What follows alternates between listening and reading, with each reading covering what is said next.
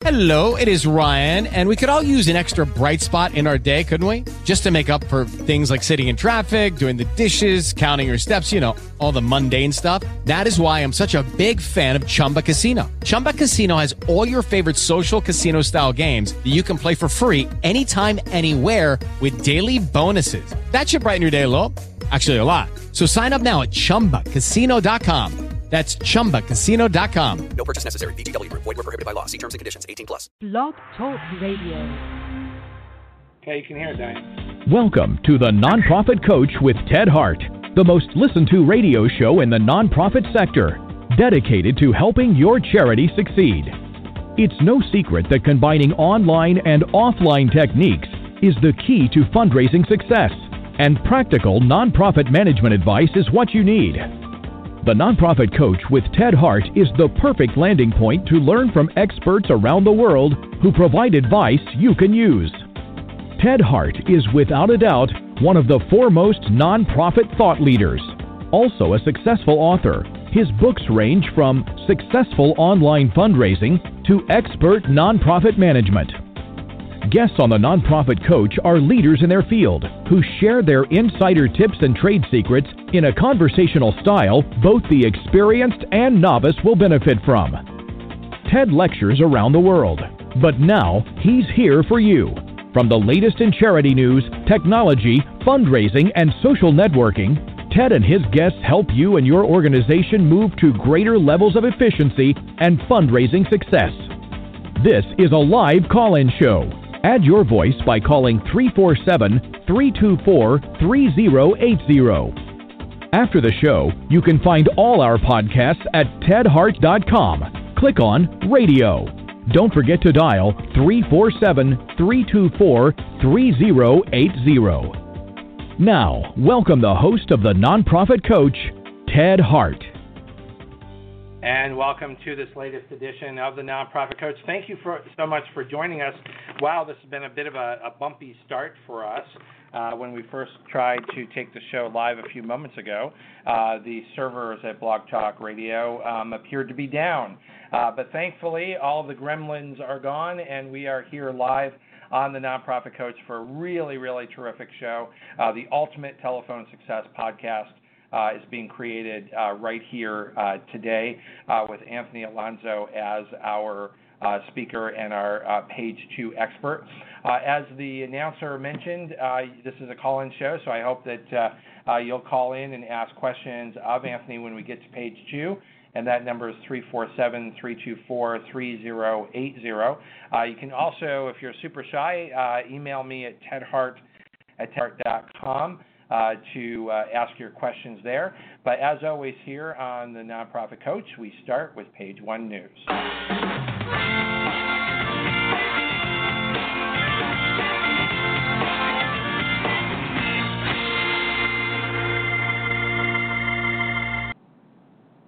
And for up here on page one news, we have uh, Eva Aldrich is here with us uh, for the CFRE Minute. Eva, first of all, thank you for your patience uh, in getting the show started. It was a little bit of a, a technology glitch here. I guess those things happen.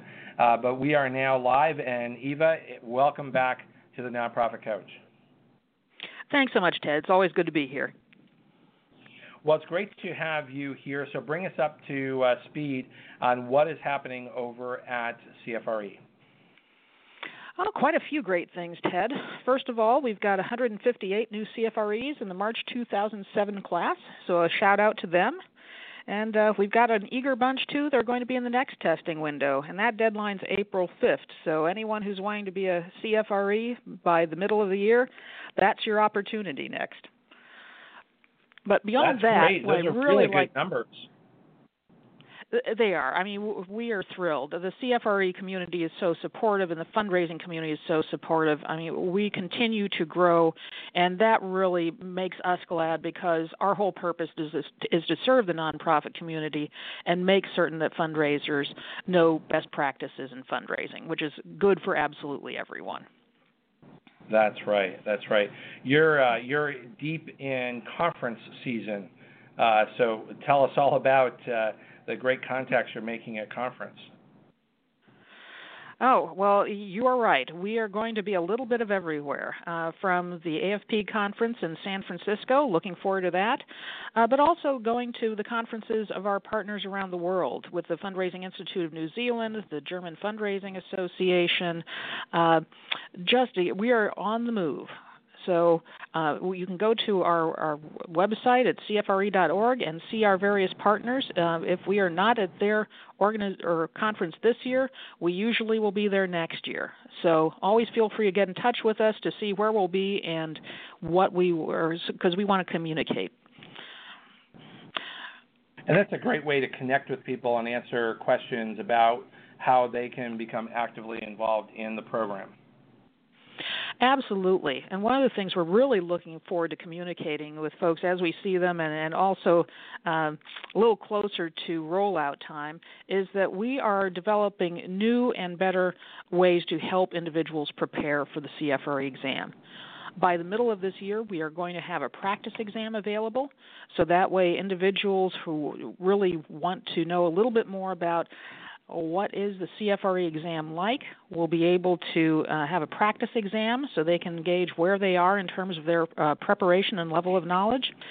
And by the end of the year, we'll also have a, a robust study guide that will be of help to them. So we're just really working um, in order to make sure that people who want to get the CFRE are well prepared and they feel they have the tools they need to be successful. Well, that sounds like that gives people an opportunity to learn the way they naturally learn uh, and give them an opportunity to fit it into their busy schedules and still uh, be able to become certified. Absolutely. And throughout this whole process, we are uh, having strict firewalls between the exam development process and the educational resources pro- process, as is required by our National uh, Commission for Certifying Agencies certification as a credential. So that way, people know that again, these things are being prepared in a way that obtains, or rather, excuse me, upholds the integrity of the CFRE credential and its accreditation. Which is important to obviously the credibility of the certification, uh, and the exam continues to change as the profession continues to change. Absolutely, Ted. And and you know, I think one of the things that that really um, not many people realize is that the CFRE credential is the only accredited credential for fundraisers. So that's something we are very proud of, and we are pleased to put resources into because by being accredited as a credential, people can be assured that the CFRE credential is doing what it's supposed to do and that it really is a high quality, valid credential that supports their hard work and dedication as fundraising professionals.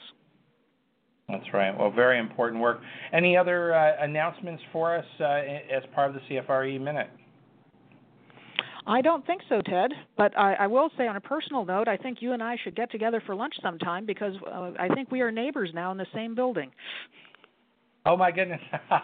yeah, we yes, uh, CFR, America has yes, uh, moved to 225 Reinekers Lane, uh, and we are and thrilled with our new headquarters here. Likewise, we are. So uh, we're on the sixth floor, so uh, we'll have to get together sometime. Let's do that. Let's do that. Well, Ava, thank you so much for being on the the uh, nonprofit coach today and bringing us up to date on the very important work of CFRE. Uh, and uh, just to uh, let everybody know and remind you that uh, uh, we are broadcasting live over on Facebook today. as we normally do, and we will add CFRE.org uh, to uh, the comments and to the information that we share uh, on that site so that you can find the website right there without any problem. Wonderful. Thanks so much, Ted. Thank you, Ava.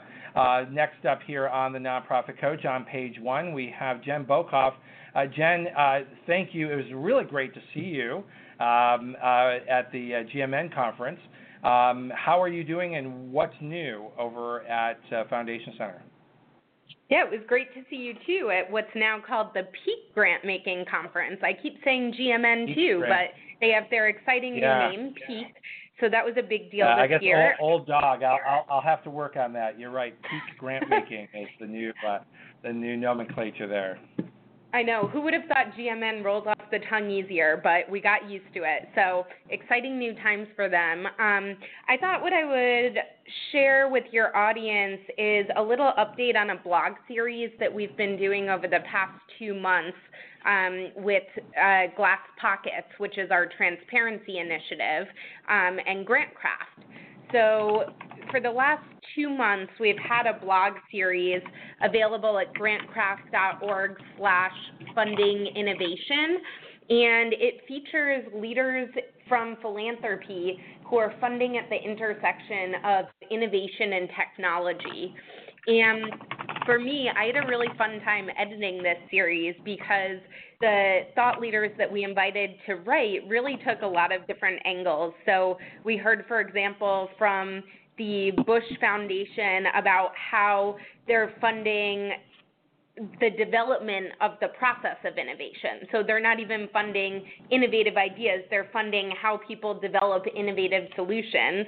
Um, and then you have others like the Vodafone Foundation, which has its Wireless Innovation Project competition, um, and, and a bunch of others who have shared just really interesting approaches for how they tackle this strategy. And so folks can read those blog posts, but then um, we also have an event that's tied to this that's open for funders and nonprofit professionals for free um, out of our San Francisco office on April 13th, and it will be live streamed as well. So anyone who's interested in hearing from um, funders, I think we have we have Jim Bildner from Draper Richards Kaplan Foundation. We have someone from Cedric Brown from the Kapor Center for Social Impact. We have Shannon Farley from Fast Forward, and then Danny Harris from the Knight Foundation.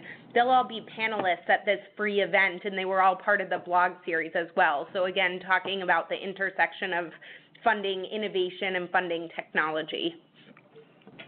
That's terrific. And we'll post uh, the, the link to the Foundation Center of San Francisco uh, site so that folks can go directly to that information. Sounds great. Um, so that was one update. And then maybe the only other update that's worth sharing is a little teaser about a project that we're working on through our Issue Lab platform, um, issuelab.org, which regular listeners to your show have heard me talk about, but it's one of my favorite things that we do because it solves the problem of the black hole of knowledge from the social sector because we organize published reports across a variety of issues and approaches. And so, coming out in beta form this spring, we're going to have a, a part of the site that's solely devoted to sharing evaluations. Um, and part of why I'm so excited about this is. I think, especially having worked at a foundation, I know how much foundations spend on commissioning evaluations, and then so often it sits on a desk read by very few people, and that knowledge is never shared with folks. So for me, I'm really excited to have a place that hosts and also encourages the sharing of different evaluations so that foundations around the globe can learn from what others know. So if uh-huh. you want to get in on the beta version, um, feel free to send us evaluations that you want shared, and I'll probably be back on the show in a few months to announce that that beta has launched. That's terrific. Well, and we're also uh, uh, posting today over on Facebook where we are uh, programming live today um, the link to issuelab.org. Uh, so that folks Terrific. can uh, pick that up there uh, and connect with you directly at Issue Lab. Terrific. Thanks, Ted. You're welcome. Um, so anything, uh, any other update? Those are some pretty good updates um, from uh, San Francisco and uh, from Issue Lab for Foundation Center today. Yeah, no, I uh, I know you have a packed show, so I'll let you get to it. We do. Well, Jen Bokoff, thank you so much again for being back here uh, from the Foundation Center, bringing us up to date uh, on the Foundation Center Minute. Thank you. Thanks. And now we're going to head right on over to page two.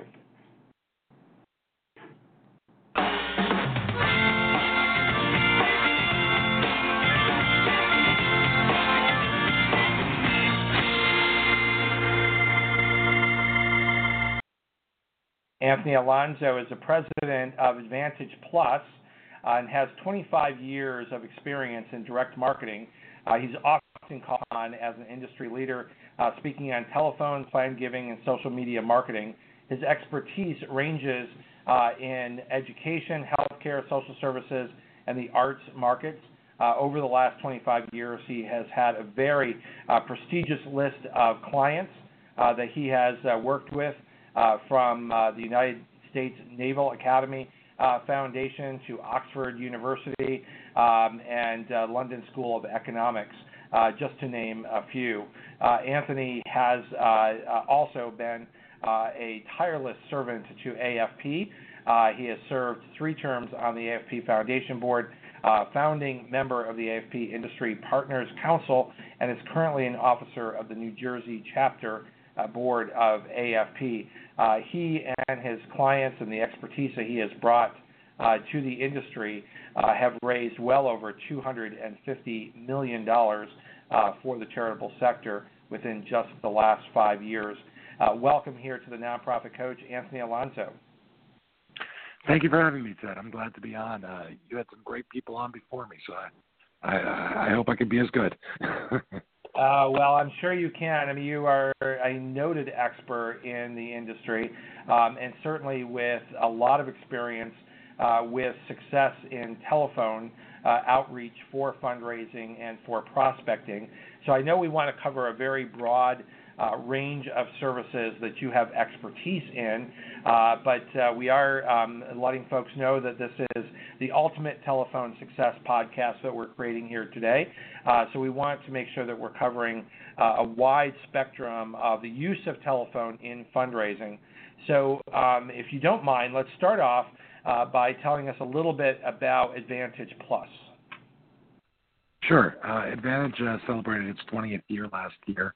Uh, we start with the premise of not being a telemarketing firm per se, uh, but being a fundraising consulting firm that used the mass instruments of mail and phone reach out to, to the lower end of the giving pyramid and move those folks from the lower end to become mid-level donors and ultimately to major gifts. So the premise was if this was a major gift solicitation, what would we do? How would we use the mass instruments of mail and phone to personalize the appeal as much as we can and to solicit folks? Because we're not, I always like to say, we're not in the business of selling vacuum cleaners. Uh, we're in the business of raising friends. And so how you do that is very different than how you sell any any other type of service through telemarketing. Uh, and so the approach we take is to uh, send out pre-call letters signed by a volunteer or multiple volunteers making the ask. In an ideal face-to-face solicitation, that's what you would do, and then have that followed up by telephone solicitations by uh, by callers, either at a university setting or offsite if you're using a firm uh, that specializes in this. Uh, the end result is higher average gift sizes, better conversations with prospects. Um, in essence, the goal always has to be to leave everyone you speak to feeling good about the institution. Uh, like I, I always like to say, whether they say yes, no, or maybe, that's irrelevant. If we can do that effectively, the money will follow. So that, in essence, is our philosophy with every one of our client institutions. Mm-hmm. I, you know, I think if, if I can't think of any other form of fundraising that has been more disparaged uh, than telephone outreach, telephone uh, fundraising, telephone solicitation, uh, whatever you know nomenclature we want to use. Yet, as I as I remind people, and you certainly uh, in your work are able to remind people, is that it can be highly successful. Uh, so while it can be a target, and certainly it can be abused, um, it is, I think, an important part of a well-run, multifaceted fundraising approach uh, because not every donor responds to a direct mail letter by itself. So let's let's sort of shift into um, I think some of the the, the bedrock um, uh, innovation that you brought into the industry many years ago, um, and that is that this is an integrated approach to fundraising. This isn't just opening the phone book and calling people and begging for money, which I think a lot of folks that are not, you know, a professional in this business might think that that's what's happening. But there's a lot of work and strategy that goes into a successful campaign that integrates phone into other services, and it's through that integration that you actually get success. Is that is that right? That's correct. And uh, we we typically spend two to three months uh, designing a program with a, uh, with one of our client partners before we ever make a phone call. Uh, and that's strat and and again, whether you're using an outside firm or, or you're doing it yourself, that's the strategy that needs to go into place. It's not just a matter of uh, deciding to make cold calls one day. That strategy is not going to ever be successful. Uh, you have to plan out what the what the prospect wants to know about, what the prospect's interests are. Uh, look at the data, do analysis of the data, set specific ask amounts based on previous giving before you ever make a phone call. Uh, otherwise, you're setting yourself up for failure. I think another integral part is to make sure that you have very trained uh, callers making the phone calls. Uh, you know, in the old days, uh, the assumption was that volunteers are the best callers because they can they know the organization and can make the phone calls. The problem with that strategy is a lot of times it's difficult to get people to come in uh, when they volunteer. Uh, a well-run effort where you're trying to reach out to, you know, five, ten, fifteen thousand people requires people to show up. Uh, it's also difficult to train them to make the ask. Uh, a lot of times they like to call and say, "You gave fifty dollars last year. Can you give fifty dollars again?" There's no strategy to upgrade, and it's difficult to train volunteers to do that. So there's a reliability issue there. Uh, so there has to be some very good training of the calling staff, uh, and that begins with you're not making telemarketing calls. Uh, yeah, I like to say you're making fundraising calls. Uh, you want to inform, right. thank the thank the prospect and inform the prospect, and if if you do that, the money will follow. Right. Isn't part of the the issue that charities need to take into account in their strategy of using phones um, is the sort of desensitized nature of the um, of your prospect pool. Uh, in other words, um, while you may have a great group of volunteers, they're calling into households that um, are already sort of sensitized to rejecting phone, uh, to not having a conversation. And so I think while there might have been a day where um, successful um, uh, volunteer phone-a-thon could be uh, truly successful. Uh, and I think there are still um, circumstances where limited use of volunteers uh, can be used. Um, it really takes a well-trained professional to have a dialogue with someone who is immediately probably starting inclined not to have the call, but perhaps by talking to a professional are happy that they had the call by the time the call ends. I would I would agree with that, and, and that's part of why we always recommend that a pre-call letter be sent out so that it's not a cold call. Uh, folks, let's face it, are inundated nowadays with telemarketing calls uh, from from every every area of society. Uh, what a lot of those calls have in common is that you and, and your audience has probably heard this at home. Uh, the person will get on the phone and it goes something like this: "How are you today?" Uh, I feel that's a very disingenuous question from an outsider that doesn't know you, uh, because you know the person on the other end probably doesn't care if they don't know you or they're not part of the organization. What those telemarketers need is an icebreaker, and so they're trying to draw the prospect into a conversation. Where we recommend the pre-call letter is the pre-call letter, in essence, coming from the client says you're going to receive a phone call, you're going to be asked for money, and here's why. And I like that letter to have what, what I call the sizzle, uh, which is this is why I give back. This is why I believe this hospital is great for our community. This is how it saved my life or my my mother's life or etc. And then the case for support, which I like to call the stake, and then a specific ask amount. What that does is it really changes the dynamic of that phone call from a confrontational telemarketing call to a call where the caller is saying, did you receive the letter from Mary Smith or Jane Smith, whoever the letter signer was? And that draws the prospect in rather than, how are you today? Uh, into a yeah. conversation. Yes, I received that letter. Uh, how did you feel about the goals that Jane Smith or Mary Smith wrote in the letter? And so there now becomes a dialogue, and it doesn't become your standard telemarketing call. We already know when calling in. Right, because you're, prospect, you're referencing something that um, they they have a connection to to maybe someone that they don't necessarily know, but about an organization that they care about, because you've done that pre-planning, because you uh, not just a letter ahead of time, but understand a little bit about who you're calling and why you're calling them. Uh, again, back to not just opening up the phone book, but a lot of sort of data analysis and sort of uh, you know metadata that comes into um, or you know big data where you're drawing in all sorts of uh, uh, valuable information uh, into that call um, to make sure that that person is known and valued and the conversation can be one that's meaningful. And and that's critical. And the letter also serves to thank uh, the prospect as well.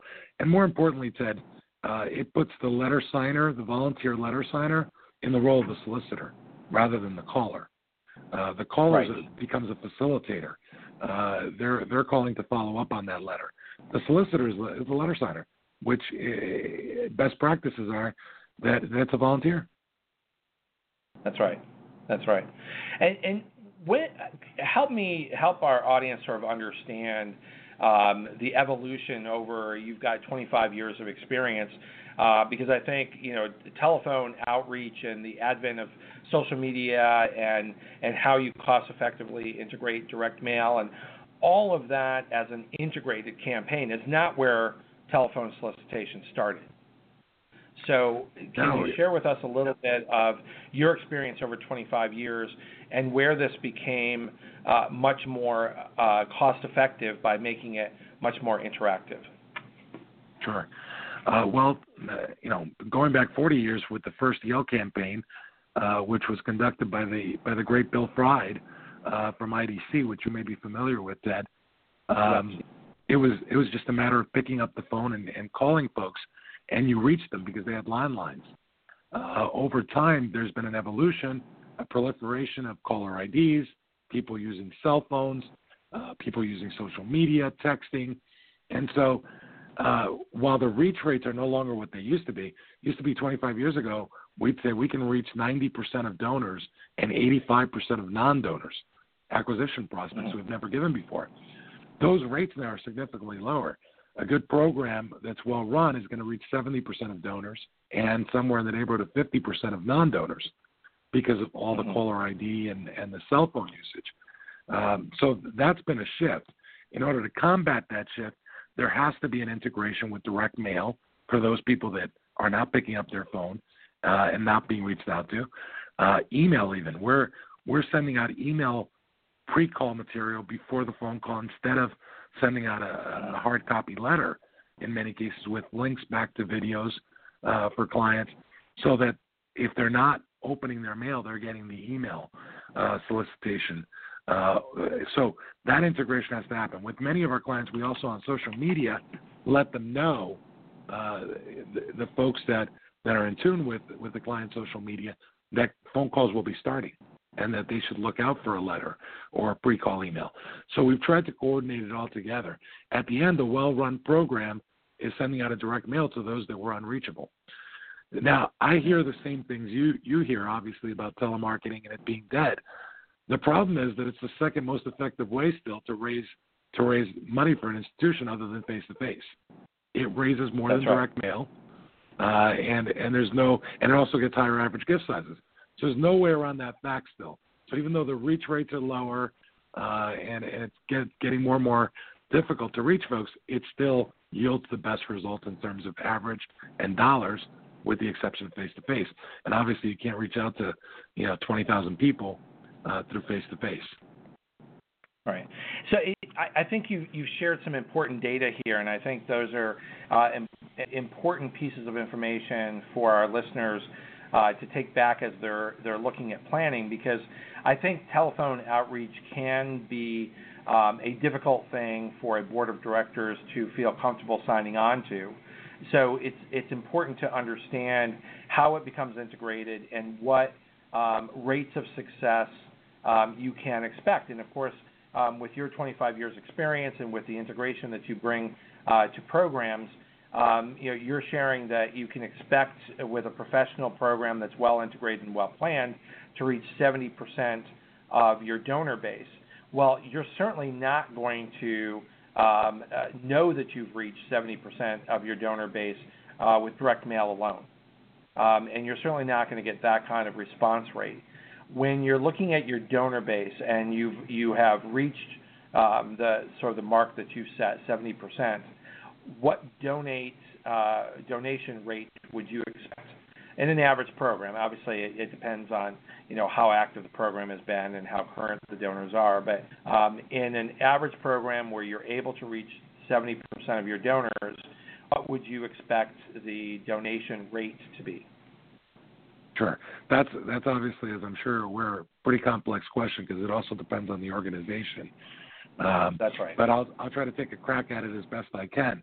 Uh, if you're if you're in a university setting, uh, then and, and you've got current donors who are one year out, so between uh, I'll call that between 12 and, and 18 months out, you're going to get a, a pledge rate uh, from that uh, the group that you've reached, which is going to be 75 to 80 percent uh, of renewals. And if the so, program is so well if run, stop, if, I can, right. if I can stop you there, so 75 to 80 percent of 70 percent of your donor base um, are likely to give. Again, you're, as a university, and so there's a, a high affinity uh, rate there. Um, well, that same university is not likely to see uh, that rate of return in direct mail alone or in email. Not not even close. Uh, it's going to require a significant amount of mailings. They'll probably have to mail six, seven times a year, and they still won't achieve that amount of return.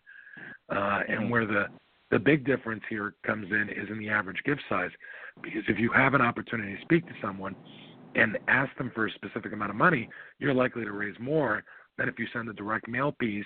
I mean, we've seen that from all of the numbers, and we also did direct mailings, uh, where people who made a $200 gift in the past are likely to just write another check for 200. If you have an opportunity to ask them to stretch their way towards making a $400 gift, et cetera, uh, they may be able to do that. All right. And do you see, do you have statistics that show that it also, the phone calling also affects direct mail and email? In other words, is there a lift across the board because of the ability to have a conversation with someone as opposed to just expecting them to open the email or open the letter, read it, and come to the conclusion themselves rather than having a dialogue? There's usually a significant lift uh, in in direct mail. We've we've seen trends where even when we don't reach someone, when they receive a direct mail piece or upgrade on their own, because they've Mhm. read the letter potentially that we sent as a pre-call, which had a specific ask amount on it.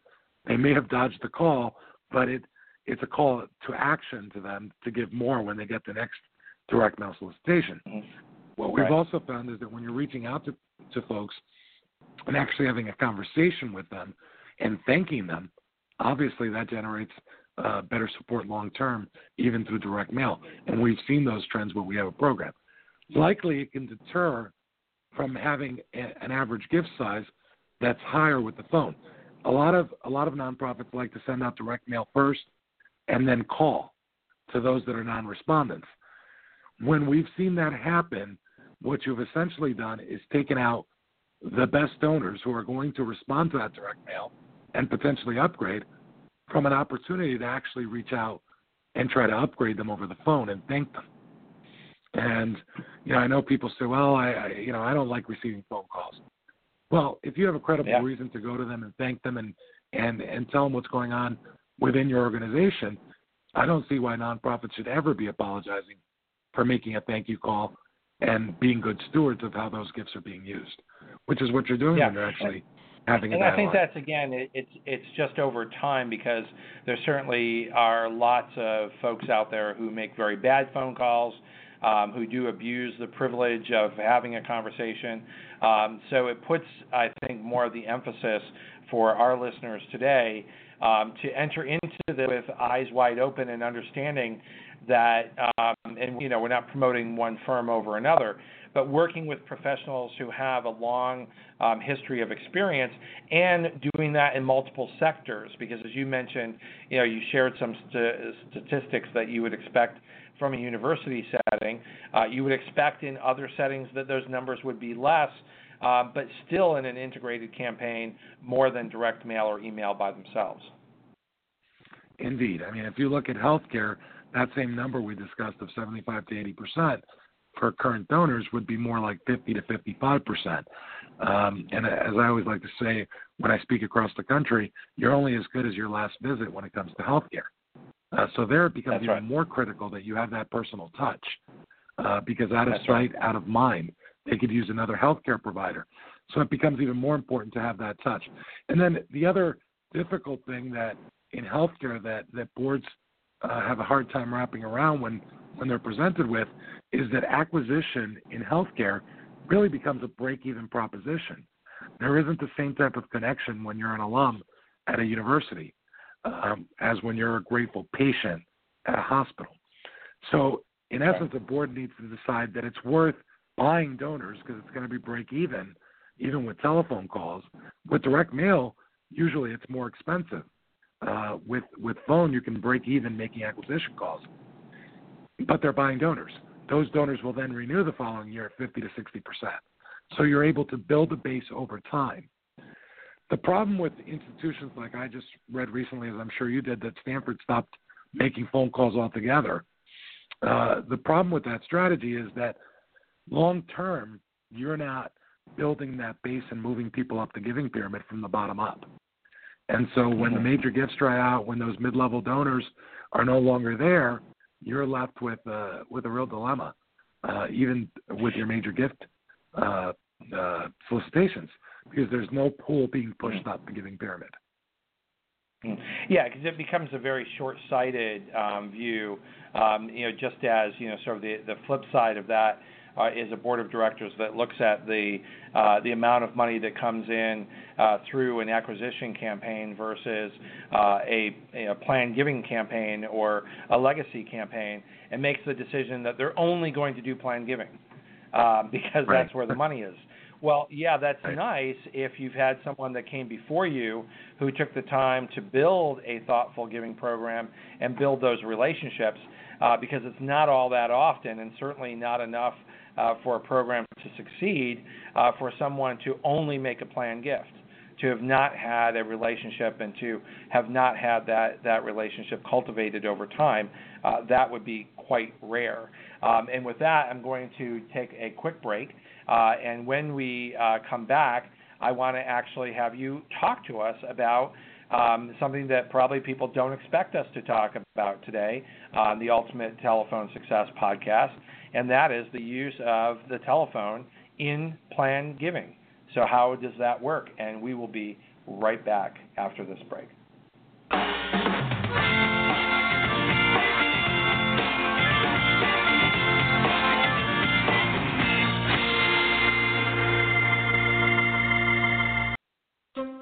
When you have a great idea and need to work with others to bring it to life, how do you do it? Sometimes it's tough because the people you work with are in different places, with different schedules, using different devices. Google Apps lets you bring ideas to life with others. Here's how. Start with email that offers more. Gmail does more than send and receive emails. It connects people and lets you chat instantly while viewing a snapshot of your team's relevant activities and access to everything they've shared with you. With Google Docs, there's only one version for everyone to work on. Share easily with the right people without email attachments or compatibility hassles.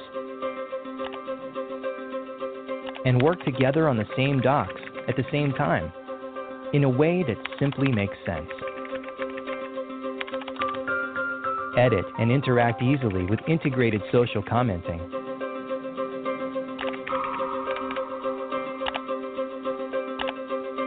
Google Calendar makes it easy to share schedules and find times to meet, and schedule or update meetings with a few clicks.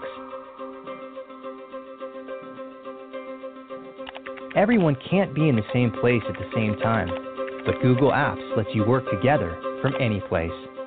With multi-way video chat, you'll feel like you're all in the same room.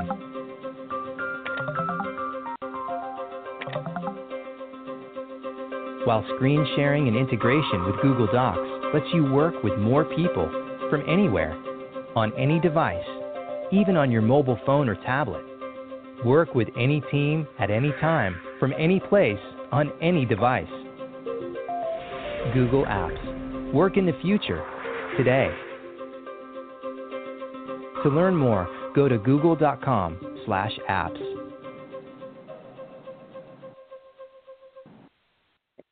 And uh, programming note uh, the Nonprofit Coach radio show uh, will be on break for the next couple of weeks as I will be uh, on business uh, uh, in Europe. I will actually be dedicating a clock tower in Bulgaria, in Voditsa, Bulgaria, for a, a donor uh, program that we have been uh, instituting in that uh, for that village for a number of years. Um, and then I will have some partner meetings in Zurich and some partner meetings in London before heading back. And when I get back, uh, we will be having uh, the big nonprofit uh, coach radio show, big seventh anniversary show. If you can believe, this show will be turning seven years young on April 18th at 12 noon Eastern. and our producer Diane Peach has been working on an incredible uh, lineup of luminaries who will uh, be coming on, uh, sharing their best tips, talking about their time on the show. Uh, and uh, making sure that uh, everyone goes away from our big seventh anniversary show with a lot of tips that they can take right into their program to make their next year a big success. Um, so make sure you mark your calendar, April 18th, 12 noon Eastern. we will be here for our big seventh anniversary show. Remember, our podcasts and archives are always available 24 hours a day at tedhart.com. Click on radio links. If you're listening live today, the phone lines are open. Call in and ask a question by dialing 347 324 3080. Now, back to the Nonprofit Coach with Ted Hart. And we are back here live with Anthony Alonso, president of Advantage Plus, 25 years experience uh, in direct marketing, and he is helping us today uh, prepare you with the Ultimate Telephone Success uh, podcast. Anthony, uh, planned giving by phone. Wow, you got to fill in the blanks on that one. Sounds sounds crazy. Um, after uh, 20 years in the business, uh, about five years ago, somebody said, "Have you ever tried this?" And and I was a skeptic, and I've been doing this for years, uh, using telephone outreach and solicitation. I said, but I was approached by a client. We've got a base of prospects, and we want to identify some folks uh, for plan giving opportunities. And I said, well, we'll take a crack at developing something. And thus was born a process where uh, we we use a, a pre-call uh, letter, which is more of a thank you than a solicitation signed by a volunteer who's made the ultimate uh, gift uh, to the nonprofit. That's then followed up by a and and your your uh, listeners can do this on their own. It's followed up by a caller. In in our particular case, we our corporate headquarters is in Vegas, and we have callers there uh, who calls to thank the donor and to identify interest. Once there's an identifica- uh, identification of interest, that call then gets passed on plan giving professional who closes the gift. Now, in our particular case, we have uh, plan giving professionals with 20 plus years experience all across the country who take those calls on from our callers in Vegas. Uh, we call them tier two specialist callers. So they've worked okay. at different nonprofits everywhere in the country. Uh, in in the case of some of your listeners, it's a matter of handing it off to their plan giving officers or their major gift officers to then uh, follow up on that. What we found is mm-hmm. that the reason people aren't making bequests, the reason people aren't making planned gifts, is they're not being asked. Because most organizations have a small budget with one plan giving director, and they can't reach out to the masses. Uh, so we do a lot of, as you mentioned earlier, with the regular uh, phoning, we do an, a lot of analysis of data before we actually select prospects for the plan giving calling. Uh, and what we're looking at is loyalty. How many folks have, have given for 20 consecutive years, for 15? The amount is not as important as the longevity in terms of the loyalty, is what we found in our testing, uh, and who's more likely to make a bequest or some sort of planned gift. Uh, it's really based on number of years of giving, not the amount. Mm-hmm. So, so in, in, looking at the data, you then pull that out. What walk us through sort of how does that phone call happen? Because this would seem to me uh, to be, again, here on the Ultimate Telephone Success podcast, uh, this is sort of the ultimate telephone call uh, for the ultimate gift um, because it's highly complex, it's very personal. Uh, and but what you're talking about is turning giving into a legacy. Um, so how do you do that, and how do you start that dialogue by phone? Well, the initial dialogue is, is as I said, uh, from from a you, know, you can even use a volunteer caller uh, who is following up on a on a on a letter that they've received thanking them, where that volunteer is telling their own personal story as to why they've made the ultimate gift. Um, then it's followed up by a caller who thanks them for all their years of giving and who engages them in a conversation about that giving and asks them again about that letter uh, and whether they've ever thought about making a, a a planned gift or an estate gift, whether they have any interest in that. Um, the moment that there's some interest, that gets handed out. Uh, that call would get handed off. An appointment would be made to speak to someone who knows about all those complexities, so that you're not expecting the volunteer caller or your student caller, or even a uh, one of our callers from from our calling center to actually be able to speak to those complexities. We're then transferring that appointment over to either a plan giving professional at the institution or to one of our plan giving professionals. And as I said, we have folks all across the country. Every single one of them has 20 plus years experience in plan giving to the nonprofit sector. So they're very familiar on, on all the intricacies of that and closing the gift. They've also been trained by the institution if if you happen to hire a firm like mine. Uh, so they've met with the institution and they've trained with the institution. So they become an extension of the plan giving office of the institution and and an extend a, knowledgeable extender who can have a conversation and knows what uh, questions to ask, what clues to listen to, to determine whether or not this is uh, could become a serious prospect. So this is really a way to identify um, really good prospects for your planned giving in a way that you might have to have a lot of events. You might have to talk to a lot of people and when you're lightly staffed in this professional arena, is there any other way to do that? Uh, there isn't. I mean, we can we can reach to, reach a thousand folks in in two months. That would take uh, a plan giving director probably eight years, if if not longer, to reach that same number. Uh, so, I mean, those programs are relatively small. They're 500 or 1,000 names because we're reaching out to a select group of prospects. But let me give you an idea from a from a client that lets me share numbers. The uh, a prep school in Pennsylvania, the Hill School, where we took on a program for them and reached out to a thousand a thousand people. Uh, we we came back with over five million dollars in in closed plan gifts, mostly bequest uh, from a thousand people. So, so that was so that was money that was the, the So this wasn't just teeing up prospects. You actually, through the process, were able to close bequests. That's correct. That's correct. Over over five million. The, the, those specialist callers that we have actually will close the bequest. They're they're trained professionals in, in plan giving, and and they become an extension. And in other words, a part-time plan giving officer for the institution. Uh, and and so we handed back five million in closed bequests to that institution. And we've done that with healthcare and several other clients. Um, but that's a client which uh, we've got showcased on our website and and uh, we use in our marketing materials. So I always like to point out to them because obviously we have permission to use their name.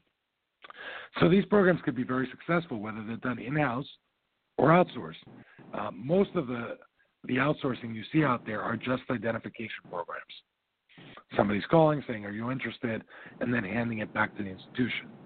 Um, my my problem with that, as I'm sure you know, Ted, from years of experience, is that so many nonprofits just have limited budgets.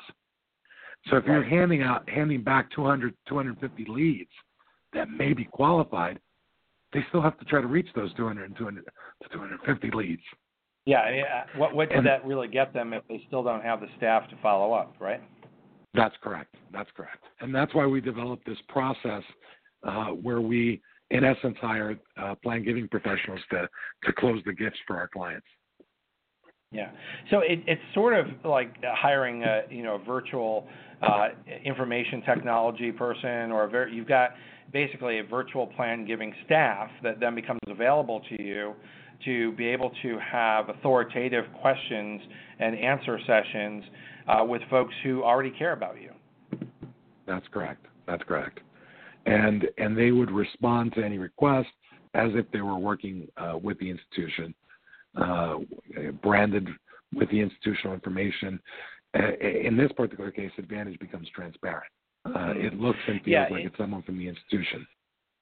it's it's a it's an innovative approach, but it builds off from other methods that are already being used, and probably you know again not thinking of planned giving, thinking of that as being uh, you know very individual, very high end. Uh, but again, because it's so individual and because it's so private, um, even having you know big plan giving seminars or something of that sort that is sort of the dream of most nonprofits to get prospects together uh, to learn about plan giving. Uh, ultimately, this is something that should be handled privately and should have the opportunity for people to have private discussions with individuals. And so, uh, basically, bringing a larger team to that market, just by the very nature of it, is likely to uh, unearth additional opportunities. And a lot less expensive than hiring three or five uh, plan giving directors. That's right. That, that's right. Yeah. Uh, we've got about seven minutes left here on the show. I know, surprise, there's just so much to cover. Uh, but rounding out the Ultimate Telephone Success podcast, what else do we need to make sure we share with the audience today from your experience if they really want to be using the telephone as part of an integrated fundraising campaign successfully? I think the key is going going back to what I said initially, and that's personalization. We are in a business where raising friends is the is our uh, primary responsibility. Stewardship is our primary responsibility, and so every every whether you outsource and are looking at firms, you should listen to their phone calls. You should listen to their callers. You should go visit them. Uh, too many times I feel that you know you, uh, folks are outsourcing uh, their most precious commodity to a firm without doing the research. Uh, make sure that that firm is, is hiring quality people to rep- represent you uh, if you are doing that. If you are doing it internally, make sure that you are letting go people who are not representing you well. A lot of times nonprofits hire people who are not effective and they're afraid to let them go for a variety of reasons. They don't want to upset somebody. They don't. There's politics involved.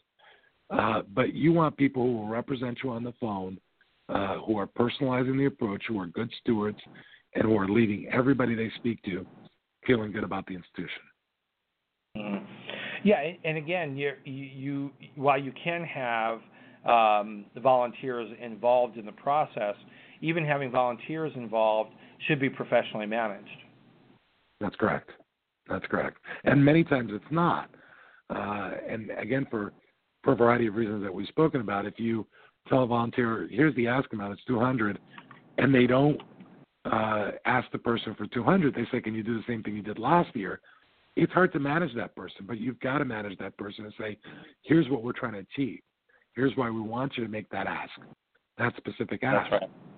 Uh, and That's and and very politely ask them to co- to not come back if they're not doing that. In fact, because at the end of the day, it's hurting your program and your ability to upgrade uh, your donors, and and that's that's what Yeah. you're doing it for. So um, I, I, now looking at the time, uh, only a few minutes left here. Uh, what are those key things that that uh, anyone listening to this podcast should be asking of a firm, should be doing when they um, engage a firm? Uh, you said, you know, make sure that you go and actually listen to live calls. Um, what are what are some of the other things that should be taken into consideration uh, to determine whether or not this is the firm for you? This is the firm that you can trust with your prospects and donors. well, I always like to say it's centered around the callers. Always centered around the callers. So listen listen to calls either remotely, which most firms will can allow you to do, or go visit the firm in person if you have the opportunity and the budget to do it. Uh, the next thing would be find out who their callers are and who they hire. Uh, the average age of our caller is 57. We purposely hire folks with life experience. We want them to have conversations. We don't want them reading a script. Ask the firm whether they're willing to bring their callers to you for training. You know, it Oh, makes all the difference. One of our clients, for example, is, is the U.S. Military Academy. We fly our callers to West Point every year for a tour. We think it's imperative that they get a feel for the organization. Ask them whether they're willing to do that. Um, make sure that they're sending out some sort of pre-call piece ahead of the phone call and that they're working with you on data implementation and planning and they have that in-depth analysis and i would say make sure that you're speaking to other clients of theirs mm-hmm. yeah and and also talk to us uh, uh, just very briefly uh, about testing of campaigns to to get the the methodology right because there isn't just one approach in terms of you know email, phone, direct mail, direct mail, phone, email. You know, in other words, what is the right approach?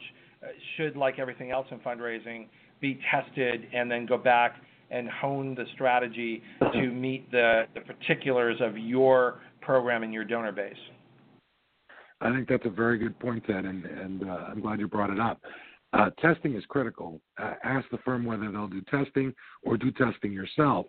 Um, some folks are going to be better off, younger folks, for example, solicited through email. They're not picking up their phone. Uh, but you don't want to assume that. You want to test. You want to do a small mailing. One of the one of the I think critical things when you're doing these pre-call mailings is if you're going to reach out to 10,000 people, you don't mail out to 10,000 people at once and try to reach them within a week you stagger the mailings. Send out a thousand letters. Follow that up. What that does is it gives you an opportunity to identify uh, whether the letter is working, whether the ask amounts are working, uh, and then change your strategy. Tinker with it as you go along. Identify which groups or segments in your database are not responding well to the telephone solicitation. Pull them out. Move them to a direct mail or an email solicitation. See That's how right. they do That's there. Right. I mean, those those are right. critical things in any program, and things we like to do. We don't mail to everybody at once uh, because I feel I have a responsibility to my clients to go back at the end, uh, to to not go back at the end and go, this didn't work because. I'd rather That's fix right. it as we go along. Anthony, I'm I'm gonna I'm gonna have to say we have uh, we have now finished all of our best advice, the Ultimate Telephone Success podcast. Uh, just round it out for us by making sure that our listeners know how they can reach you. Sure. Uh, our website is uh, www.afrcplusplus.com. Uh, I could be reached at Anthony at afrcplusplus.com.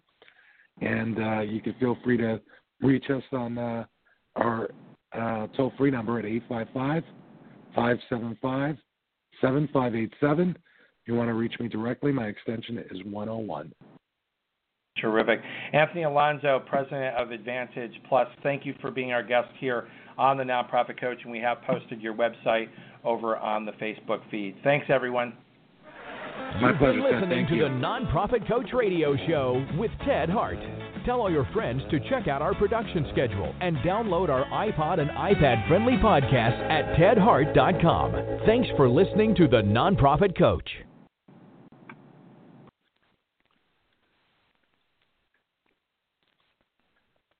Judy was boring. Hello. Then Judy discovered ChumbaCasino.com. It's my little escape. Now Judy's the life of the party. Oh, baby, Mama's bringing home the bacon. Whoa, take it easy, Judy. The Chumba life is for everybody. So go to ChumbaCasino.com and play over 100 casino style games. Join today and play for free for your chance to redeem some serious prizes. chumba ChumbaCasino.com. No purchase necessary. Void where prohibited by law. 18 plus terms and conditions apply. See website for details.